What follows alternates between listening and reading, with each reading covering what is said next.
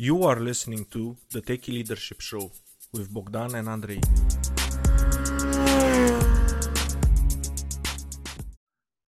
Hello and welcome to the Techie Leadership Show.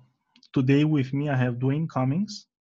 He likes to find the uncommon where others see the common by filtering in versus filtering out. Dwayne is honored to be known as a servant leader who continues to flip the organizational chart and defines CEO as constantly elevating others. And that's a great definition. I love it. He focuses on making the world a better place by serving others. His aim is to die empty by sharing his gifts and talents to help people turn challenges into opportunities, gain clarity, and begin living life on their own terms. He learned the importance of teamwork and leadership skills while he was in his early life and also then while serving in the US Army. All that work later provided championships as a professional soccer player and coach. After retiring from athletics, he transitions to the business world and held several executive and management positions before launching his own startup wholesale clothing line, the Duke and Duchess Company. Over the last 15 years, he joined forces as partners in or owner of companies in a variety of industries and has been asked to lead numerous unique projects. Hi, Dwayne, and welcome to the show. Oh, thanks, Andrei. I appreciate it. I'm grateful and humbled to be here. Oh, I appreciate a lot you being on the show. And with all your experience, I'm really curious because you served in the US Army and then you went into professional uh, athletics and being a soccer player and a coach. And then you transition in the business world. So that's a lot of stuff. A lot of leadership evolves in those arenas. Yeah, I like to say you learn how to make a lot of mistakes. So, yeah, yes. but ho- hopefully you learn from those mistakes. So, yes. And that's the whole goal of mistakes is to learn stuff and become better. It's not, oh, I made a mistake. I'm not good at it. Just stop it here. right. So many people are timid and fearful of making a mistake, and, and leaders don't allow for people to make mistakes. So, it's real tough to grow if you don't make mistakes you know?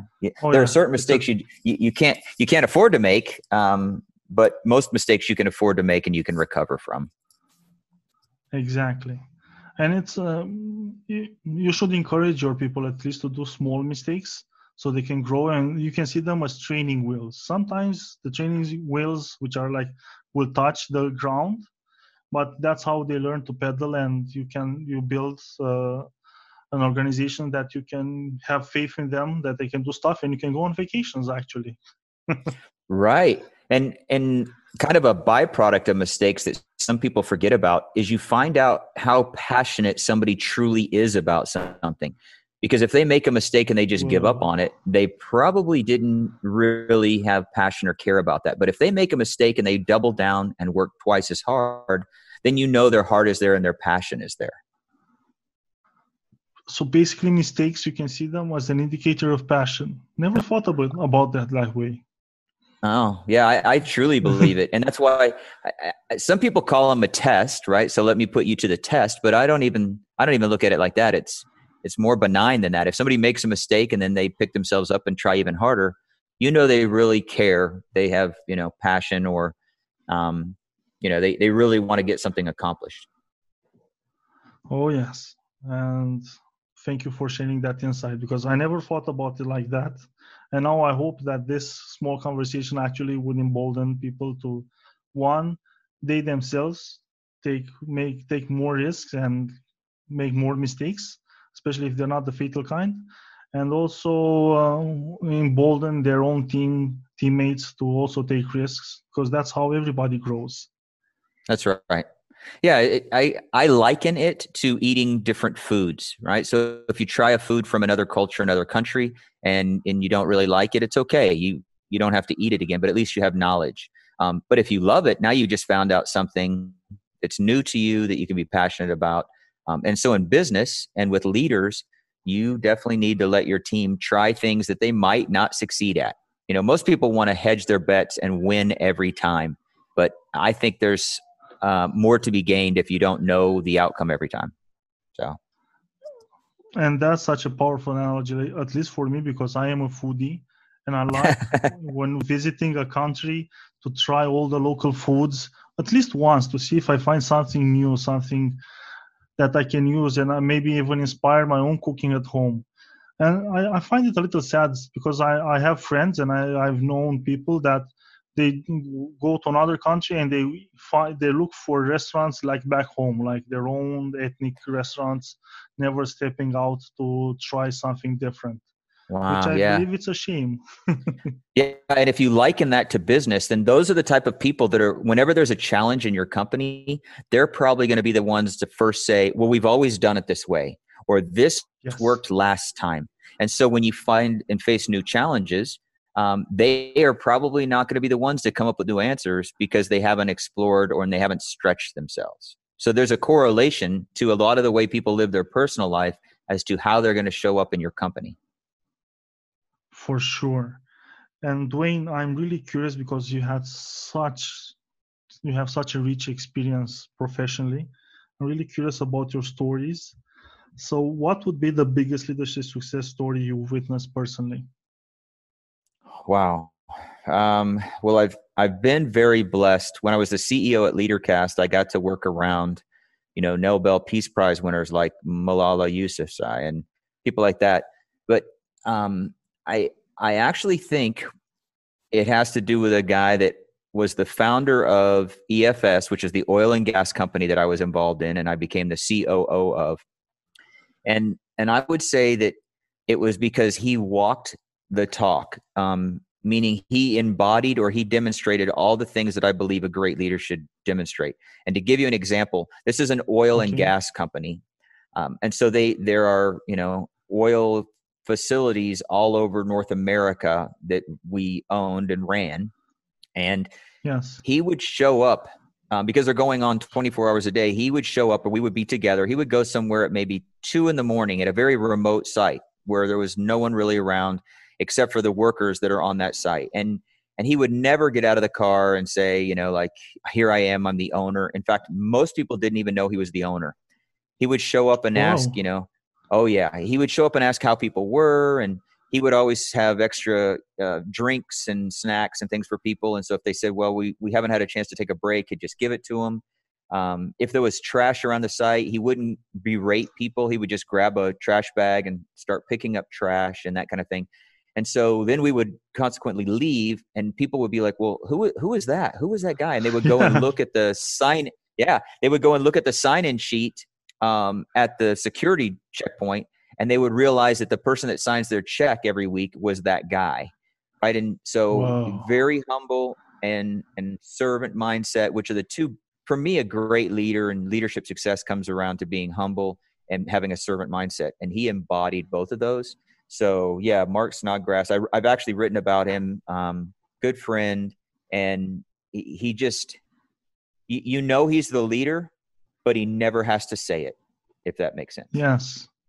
And that's when you are a leader, when you don't have to start every conversation, you know, I am the CEO of the company and here I am.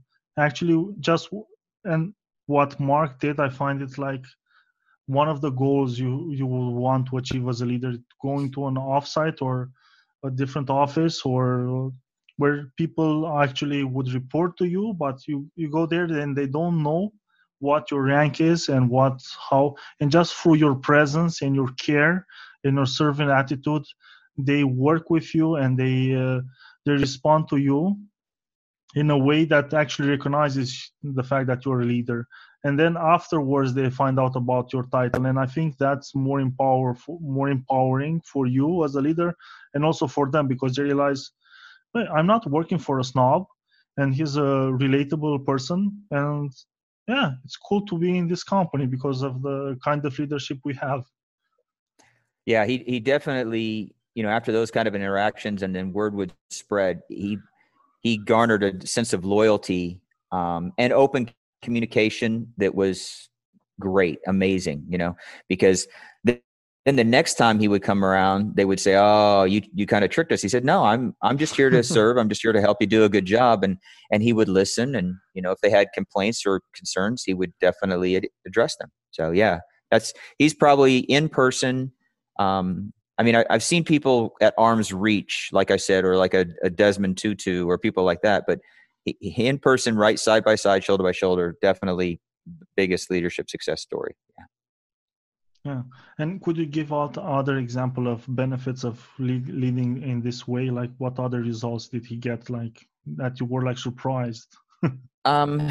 Well, yeah, I, I wasn't as surprised as I was um, gratified and happy to see that that type of leadership style works. So I, I mentioned loyalty, um, open communication and dialogue.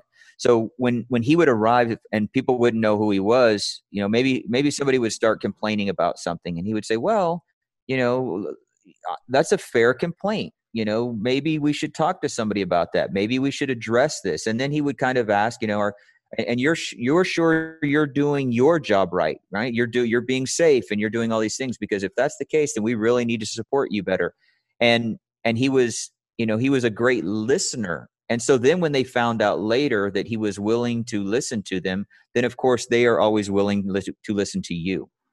And and because yes. he was out there um you know at, at, two in the morning or on a weekend when when most people that are in executive or ownership positions are at home or at, on their boat or relaxing he would take the time to go out in those times. And so then people knew that he really did care. It wasn't like he showed up between normal business operating hours you know came out there waved took a picture and left he was really really involved in their life so um, yeah, I think the derivatives are all of those people at that point started to begin to feel like they were owners. Instead of being workers, they were mm. working as an they took ownership because they knew that their owner cared. You know, so that's a real great byproduct of servant leadership and demonstrating those type of things. Wow. And if you can inspire your people to feel like they're owners, that really creates a powerful company and I'm I'm sure that uh, the company that Mark led was really successful. Uh, it it was one of the fastest growing and scaling companies um, that I've ever seen, and yes, we sold to a publicly traded company within a couple years. Um, but yeah, I think you you really just have to demonstrate, which is what he did, and then you know people people will surprise you. And you use the word inspire a moment ago.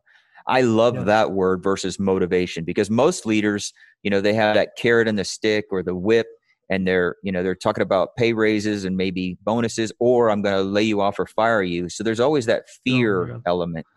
Yeah. And in, inspiration is, you know, to breathe into. And so when you breathe life into somebody else and, and inspire them by your works or by sharing the works of others, they will do the right thing mm-hmm. even when you're not there. And that's what really ended up happening. So when when he was gone and he was in another state or back at the home office, he had no worry that somebody in the middle of nowhere at two in the morning was going to do the right thing because he had already demonstrated what doing the right thing was. They were inspired.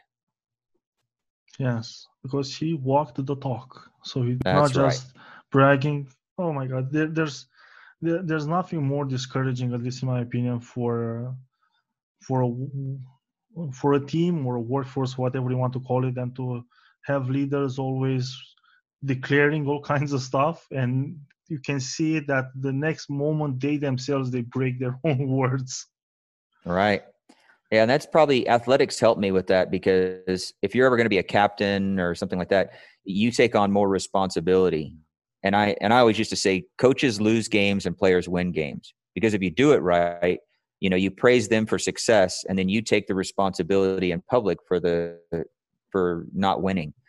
But then in private you have honest challenging tough conversations with your team. But i think great leaders should be doing the same thing. You you always create a, an environment where your people feel safe with your leadership and how did athletics change your leadership mindset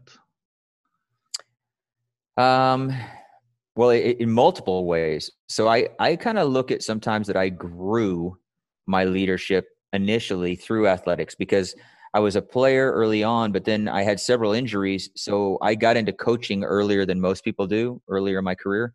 But okay. I was still young and naive. And um, yeah, I had a lot to learn. we I, all I still, we all were sometimes.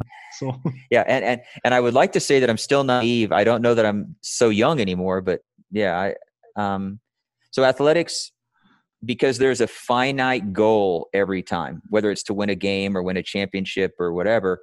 Unlike a company, which is as an uh, infinite goal, right? Sustain and keep making Yes. profits and keep growing. With athletics, there's always a finite goal, and so you're always being measured, and your leadership, you know, is a reflection of those results, or those results are a reflection of your leadership.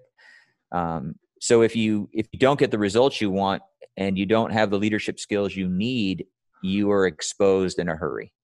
You know, yeah, so the feedback loop is really short. yeah, that's right.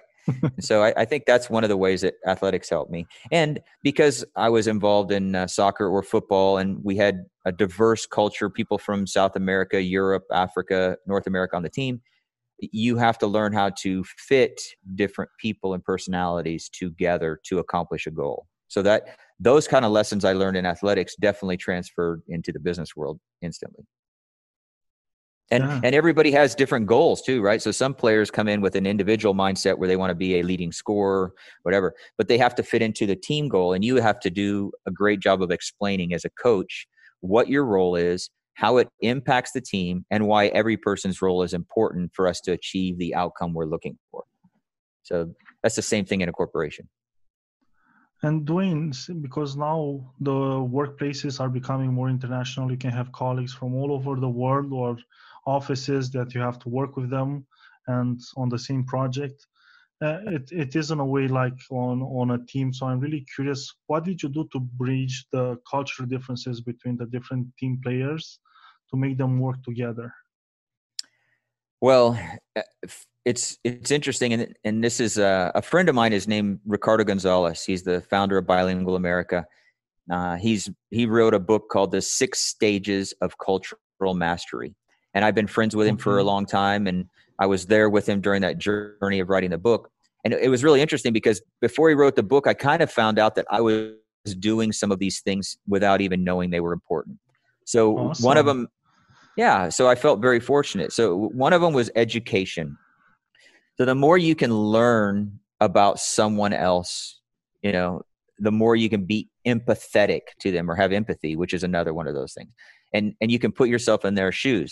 So some things you can't do. Like i've been married uh, 32 years we have two sons. I can feel for my wife but i can never truly understand what it was like to be pregnant.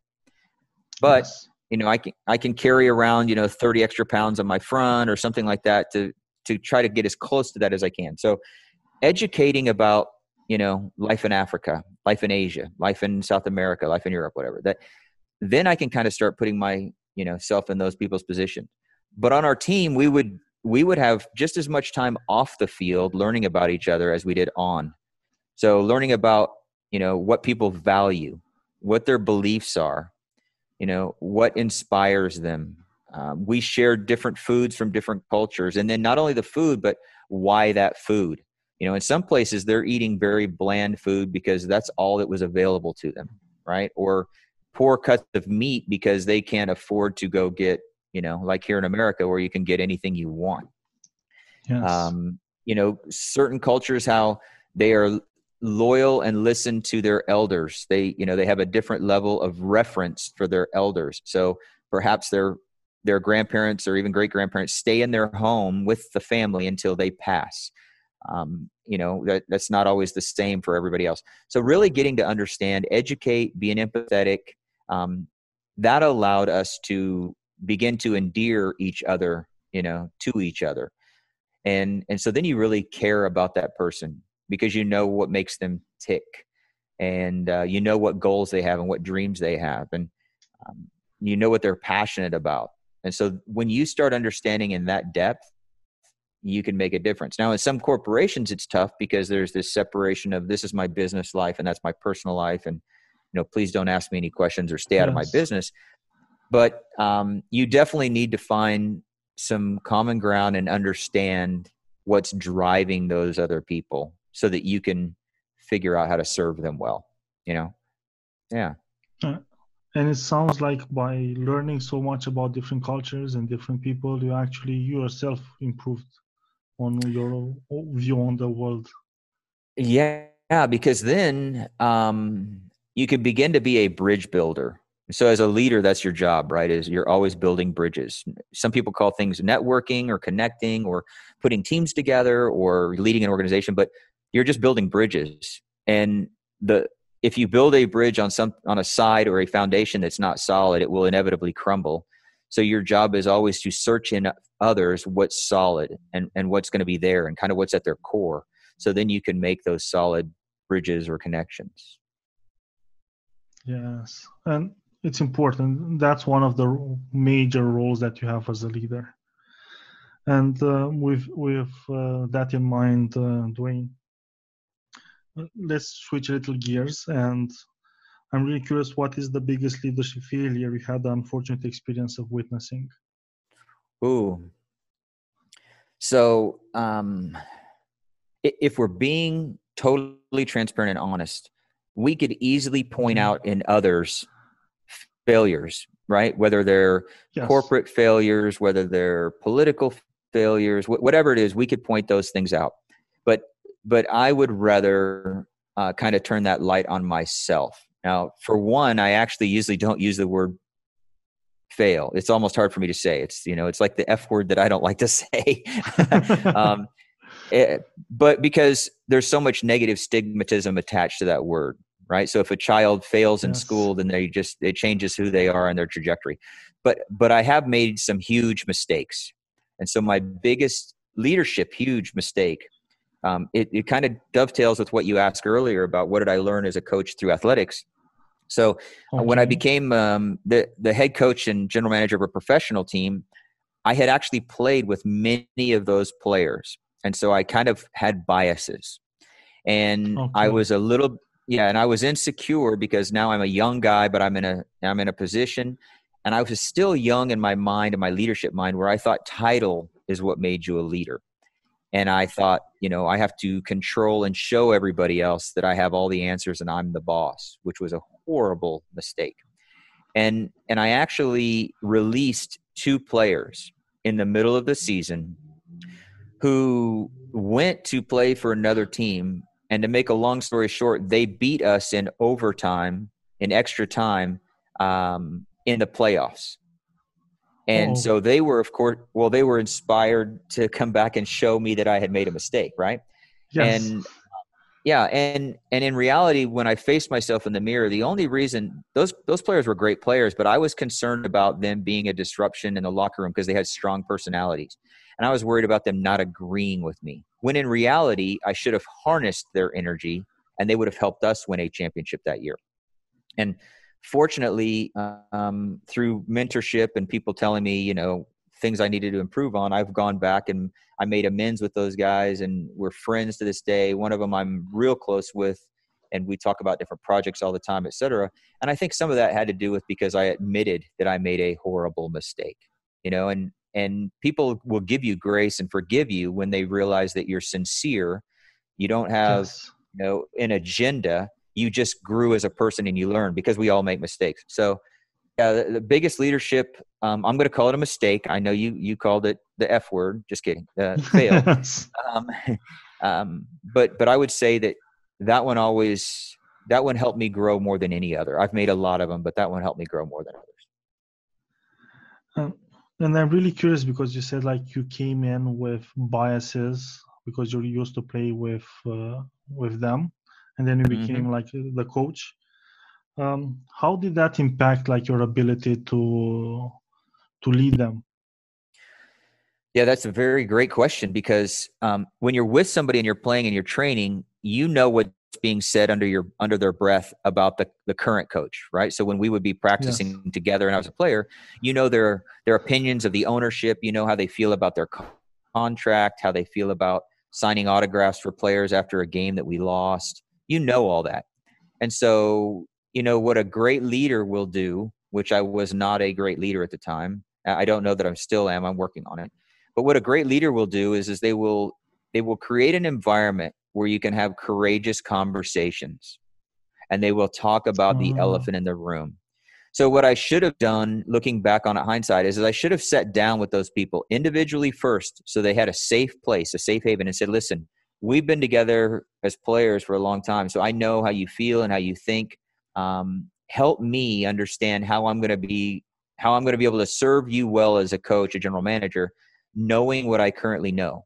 Like, help me to serve you well, right? Which is what I think leadership is all about, and that's why I said." we could pick a lot of people that have other people that have made mistakes because by my definition they're not serving the people they lead well and i could have done that and i think it would have made a huge difference yes and, and that's important because even if you get like you work in a corporate environment and you're really good at your job and you get promoted inside your team to be the manager or the leader of the team. You will also have different biases because you used to do the work with those people. But, mm-hmm. and you have to do like you need to have courageous conversations with them and create an environment where they trust you and they come with you and show them that you actually want to resolve all the old gripes and all the situations that weren't so pleasant while you work you were a colleague. So i find this story like really important and it applies not just in sports applies in business and in any situation where a person gets promoted from being like a team member and being like the leader of the of the team. Yeah i think you're right. It is so important. There are so many parallels by the way. I feel like i have i've kind of i've got a leg up on everybody else or i've had an advantage because i was i went through sports because i learned so many important lessons that transferred to business. And you know there's very few times where you get promoted like when I became a CEO, no one handed me a book that said this is exactly how you're supposed to be a CEO. You know, there, there, it would be great there were books there that, was a book. Right, a manual for your exact job. And so you what you do is you think back to all the CEOs you've ever known or what you think a CEO should be, and then you you start behaving that way. And so if you had great examples, awesome. But if you had poor examples, uh oh. And so when you get promoted within a team, um, if you've never seen it, you don't know even how to act. There's not a playbook for it. And yes. if you have seen it, you're probably going to behave the way that you saw, or you're going to behave the exact opposite because you say, like, I'll never do what that person did. Right. So, yeah. And you really have to be careful when you get promoted to look at what biases you might have, because especially if you know the team that you're going to lead and you work with them, some people you're going to favor because they were your friends. Some people there were like a little more competition with them or you didn't right. like their work style. And you really have to as, a, as a leader your job is not to put people down. Uh, if they if you, you if you feel like it wasn't your your you're there placed there to help them grow and get beyond their own limiting beliefs. That's exactly right. You said that you know so well we should put that on a t-shirt and hand that out. Um, yeah and, and w- so when you get promoted around your peers it, it's so important to go back to them and let them know what your intentions are and communicate with them and and let them know you are there to help them be better versus you just got promoted. In fact great leaders what they do is is they make sure that the they know that they have a different area of responsibility or accountability, but they never feel like they're superior. It's everybody has a role. Oh. Everybody, right. Everybody, we're all humans. We all have fears, challenges, things we have to get accomplished. My role is just different than yours. My accountability and responsibility is just different than yours. That's all. I'm not, I'm not more important than you. So the the yes. person that yeah, the person that answers the phone at a company is just as important. It would, I I believe you should make them just as important as the CEO. Now, their role is different, and their day to day decisions may or may not impact the company the same way that the CEO does, but they are just as important. I try like it, it, think about it like a car. Is the steering wheel more important than the four tires? No. No, it's a different. But yet you you can't get anywhere without the steering wheel, and you can't get anywhere without tires on the car. So you know there are certain things, and and by the way, none of the things happen unless somebody puts the key in. So it's it's yes. not about who's more important. It's just about your responsibility at that time. That's all. And Dwayne, based on all your experiences, what would be your leadership philosophy? Oh, that's pretty easy. I think um, be humble and be of service. and and lastly the third thing it's not about me meaning when you're a leader it should never be about you you are the you are the conduit you might be the catalyst um, you might be the the bowl or the cup that carries something but it's not about you. When you make your leadership about everyone else around you you stay humble and you be of service you'll be a great leader. That's but that's my philosophy right? Some there are places and yes. cultures in the world where leadership is about strength and standing up and being active and um, you know and and that's that's that culture's belief in leadership. So everybody's is different but i can reconcile my own life and my own leadership journey if i am humble if i stay of service and i keep reminding myself it's not about me those three things. In my opinion being humble it's a form of strength and it's actually have to be stronger to be able to be humble because we all have an ego and we like praises and it's oh, really oh, yeah. easy to fall prey to your ego. It's so easy yeah being humble don't don't mistake that for being weak either right? Like people that are quiet don't don't mistake that for a lack of strength. Um, just because you're humble doesn't mean you're subservient or you know you you're you're weak. Being humble means you're acutely aware that other people should be valued and that you shouldn't be valued more than them. Yeah well said um, and going a little back like because when you were to, uh, when you were saying the success story you said like mark was a great listener. Mm-hmm. and that was like one of his superpowers. And it's something that i heard like on several interviews i did like people say like listen if you want to be a good leader develop your listening skills. So how how how has impacted being your ability to listen to people your leadership skills and the results you got with um, different teams and different organizations? I, I personally think you know uh, listening is part of communication and i think that communication is one of the three key pillars or legs or whatever that all leaders must have great communication and listening is a key to that.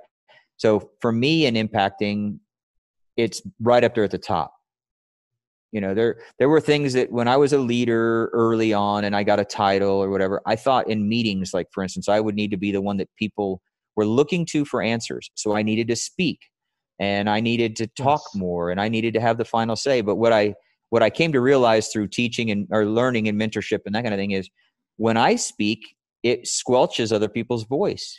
You know, maybe they don't speak up yes. because they don't think I'm going to appreciate their idea or I don't value them. So, you know, one of the practices that I had as a CEO, for instance, and in many other positions, I would I would tell the team early on, listen, don't misread what's going to happen in this meeting, but I'm not going to speak. And you can look at my face and you can look for clues, but I'm not doing that because my voice is not the most important voice in this room. You guys all have the skills, the talent to solve this problem. If you need me, I will speak. But otherwise, I'm going to listen. And, and so we would set that precedent right up front. And, um, you know, when when people are frustrated yes. most of the time in the world, it's because they don't feel like they're being heard. And so if you want to be a great leader, listen to people and not just listen like in one ear and out the other, but you know, actively listen and really listen to understand and be empathetic, not listen to reply or, you know, listen to argue or for conflict. So yeah, I think it's right up there at the top of the things that helped me in my leadership journey, listening. And thank you duane so much for sharing like this story and this leadership tip because it's hard for people to believe that listening would be a key to it. And especially like you're a newly minted uh, leader you want to show like your title and everything. You have that impulse. It's not like something happens it's like a switch. I i lived through it myself. I don't know why a, a, a little uh, ego there working uh, but no, the key to, to succeed is listening. Yeah and, and it's natural. So i just almost stepped on your voice right there. Um, no i was i'm in a i'm in agreement with you. I, i'm so passionately in agreement with you. But give yourself some grace because what happens when you're given something um, naturally as humans we try to validate that re- receiving that. So if somebody gives you a gift you try to validate was i kind enough? Did i really should i did i deserve this? If you get a promotion you feel like i got to validate either the title or the more money they're giving me or more authority. And so you feel like you have to up what you're doing right? And and so what happens yeah. with leaders many times is they mistake that for i have to speak more. I have to be more active. Um, and in reality less is more in a lot of instances yes right? So eh, great leaders are in those positions because they're getting more out of other people. And the mistake that most leaders make is is they think they have to do more right? That's yeah, a that's a so big well misnomer. Yeah. Yeah. And since we're talking about newly minted leaders what would be your top three leadership tips for them top three leadership tips um well, I, will make it easy because somebody long ago taught me these different things at different times in my life, and I just wanted to package them where people could digest it. So first is awesome. I'll give you the yeah I'll give you it's A B C. You know how like as children you learn in your language yes. or whatever you A B C. Okay, um, A is for awareness. Right. So as a leader, the first okay. thing you need to be is yeah, is you need to be aware, and the first thing is you need to be self-aware. So your oh, strengths, your weaknesses, your tendencies, how do you respond under pressure? Are you the first one to talk in a meeting and are you the last one to talk? You know, are you controlling those kind of things? And then of, of course aware of other people around you. And then you, when you become you, you mentioned superpower earlier, when you become a Jedi or even, you know, a Yoda is when you yes. are aware when you are aware of yourself and others and and what's happening between the two that third level of awareness of how how your behavior oh. and how their oh. behavior is creating that's when you're really in another level right? So that's the a awareness. The b is your behavior. So be okay. aware of yeah be aware of your behavior your habits your tendencies. And here's why leadership is demonstrated you know we talked earlier about mark showing up on a job site and picking up trash et cetera people people are watching to see if your words are congruent with your actions when you're a leader. So your behavior is so important. So if you say you're a leader, but when somebody else is talking, you're looking at your phone or you're rolling your eyes or whatever, you're you're not behaving oh, yeah. that right. Or if your habit is to not schedule enough time to listen to other people or you know whatever it is. So your behavior is real important that leads to your C, which for me is about communication.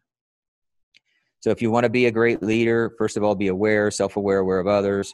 Um, monitor your behaviors. What are your habits? What are your t- tendencies? And then improve your communication.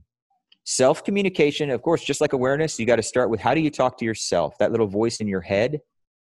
You know the before you walk yes. into a meeting, you already yeah you already start playing out a narrative of how something's going to go and how a conversation is going to go and all that. You you got to be careful of that. And then what you're communicating with other people verbally and non-verbally because if you're not congruent as a leader, everybody knows it. Everybody knows. We all know when we watch a leader that we know like they really believe what they're saying. Yes. Right. we know, we we know it hundred percent, and then we know like that person is just talking and they don't believe a word they say.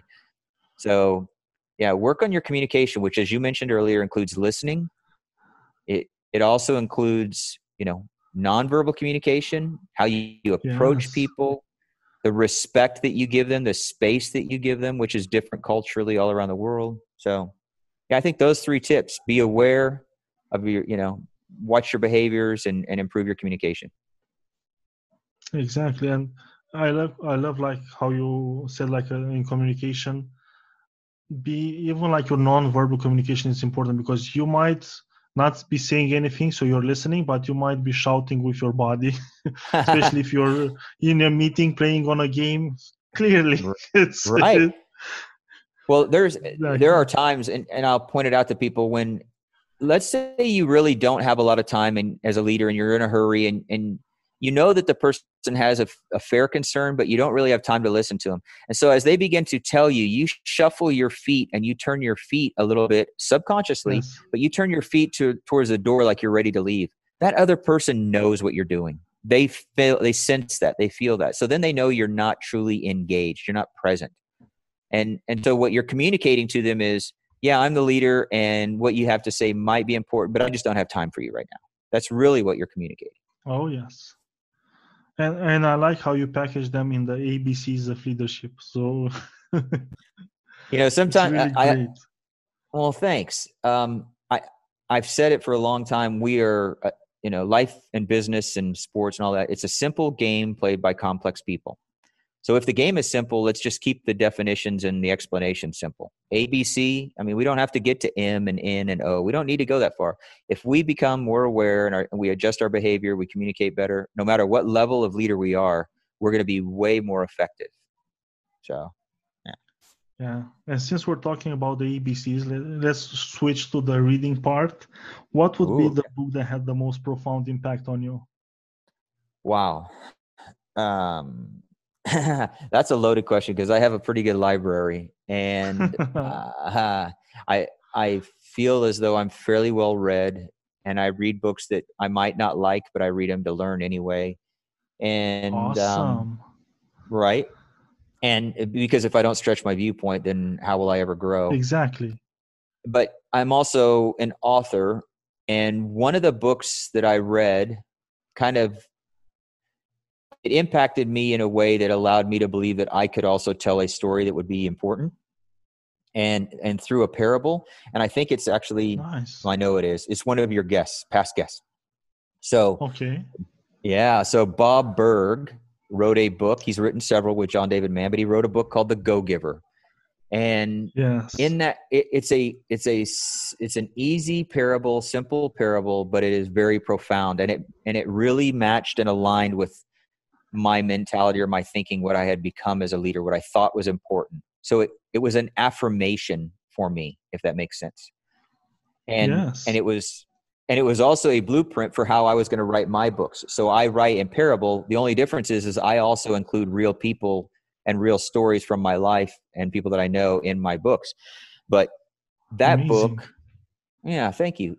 That book probably was yeah that's that's the one that's near and dear to my heart. There are others you know when i was coaching in college i would give uh, the richest man in babylon to every graduating senior. Oh, senior. Yes. that's by george clason right? So that they would learn about money and finance. Um, you know the, the greatest salesman in the world by og mandino or there are books um, as a man thinketh you know? Um, there are there are value to be found in all kinds of books but that one probably touches my heart and is the one that's most personal to me um, and because bob is a dear friend and he is one of the people on this planet that walks his talk I mean, yes. he- Bob is amazing. yeah and and so for me it's another light or a beacon out there that says you can you can follow a certain path and find success Yeah. And Duane, if people want to find out more about you, where should they go? Uh, well in this world you can you know you can google as long as you spell it d-u-a-n-e uh, my last name is cummings c-u-m-m-i-n-g-s and you'll find me. But if you go to my website duanecummings.com I- i'm not one of those people that you know is is pushing out for the mailing list all the time and i'm not sending you notifications every day and all that but there's enough information on there you can find. You can link to my youtube instagram facebook uh, linkedin I'll put the links in. yeah twitter all the different platforms on there and um, I, I don't write as often in blog form as i used to but i still write blogs that go on there and i create some videos once in a while so that's probably the easiest way but the other thing is is that you know having a social media manager is is important when you have lots to handle Yes. but I also respond to every person myself. It might take me a little while to get back to them, but I respond to so every gracious person. of you. Well, it, that's kind of you to say, but in reality, I'm no different or better than anyone else. I'm just maybe I have more connections, let's just say. But otherwise, I I'm breathing the same air that you're breathing. We have the same kind of blood. We're living the same kind of life. So, um, you know, and, and there are 7.5 billion people on the planet. So even if I wanted to meet Yes. everybody, the chances are just with the time restriction, I couldn't. But if somebody's going to take the time to reach out to me, I definitely wouldn't be the right kind of human if I didn't correspond. So. And and Duane, you teased a little about your book, which is in parable form. So to say the title Oh. of it, so people sure I want to to pick it up. Well, uh, thank you. The the one that's out right now is the sensational leader, and since you you know your leadership podcast, it's it's important. The f- seven in this series. The first one was the sensational salesman, and and sometimes the names are a little bit of a misnomer because the main characters yeah there's seven books in the series. The, the main characters travel through all seven books learning different lessons. There are real people in these books. So bob burg is you know in one of the books. Um, Oh, and but they're standalone. Yeah they're standalone. So you don't have to read them in order. You don't have to read you know the first one and the second one. They but it would be like um, we talked about yoda earlier it would be like the star wars movies. You could watch the last one first or the first one last or whatever it wouldn't matter you can always figure it out so. Yeah but That's the sensational great. leader um, th- thank you. Fortunately or unfortunately lots of people have, have purchased the book and so there's new copies available still from you know barnes and noble or amazon or the publisher and there's also used copies even on ebay and places so it should be pretty easy and there's e-copies so it should be pretty easy and affordable That's good news.